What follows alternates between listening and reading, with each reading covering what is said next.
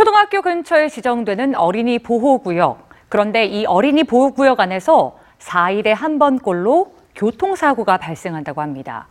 아이들이 교통규칙을 잘 지키는 것만으론 이런 교통사고를 예방하기가 어렵다는데요. 아이들을 안전하게 보호하기 위해서 어떠한 제도와 노력들이 필요한지 오늘 뉴스지에서 확인해 보시죠.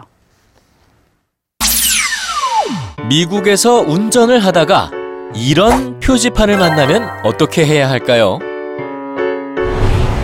이건 통학버스 정지 예고 안내 표지인데요. 근처에서 학생들이 스쿨버스에 타거나 또는 내리고 있을 수 있으니 주위를 살피며 멈출 준비를 해야 합니다. 통학버스 정지 예고 안내 표지를 어기면 연방법에 의해서 500달러에서 많게는 2,000달러까지 벌금을 내야 합니다.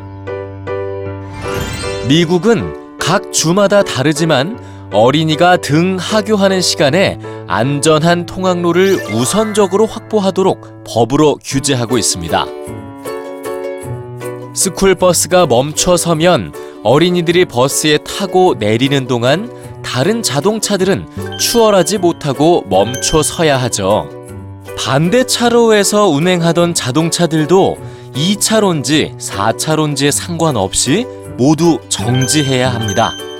중앙선이 분리된 도로에서는 반대편 차량만 속도를 줄여서 운행할 수 있죠. 미국 도로교통안전국에 따르면 통학 시간 동안 자동차 사고로 사망하는 아동 중 스쿨버스를 이용한 경우는 1%에 미치지 못할 정도로 현저히 낮은 것으로 나타났습니다. 실제로 미국에서 스쿨버스는 도로 위에서 가장 안전한 차량 중 하나라는 인식이 강한데요. 무엇보다 다른 어떤 차량보다도 무겁습니다. 장갑차를 만드는 강철 소재로 제작됐기 때문인데요. 옆에서 충격을 받아도 학생들을 보호할 수 있죠. 버스가 전복될 경우에도 학생들을 보호할 수 있도록 지붕도 강철로 만듭니다. 좌석은 사고 충격을 흡수할 수 있도록 설계하고 학생이 앞좌석에 부딪힐 때 머리나 척추를 다치지 않도록 제작하죠. 또 사고가 발생했을 땐 연료가 흘러나와서 화재가 발생하지 않도록 연료 탱크와 펌프도 일반 차와 다르게 만든다고 하는군요. 이런 사소한 내용도 연방법으로 정해져 있어서 스쿨버스를 제작할 때 반드시 지켜야 합니다.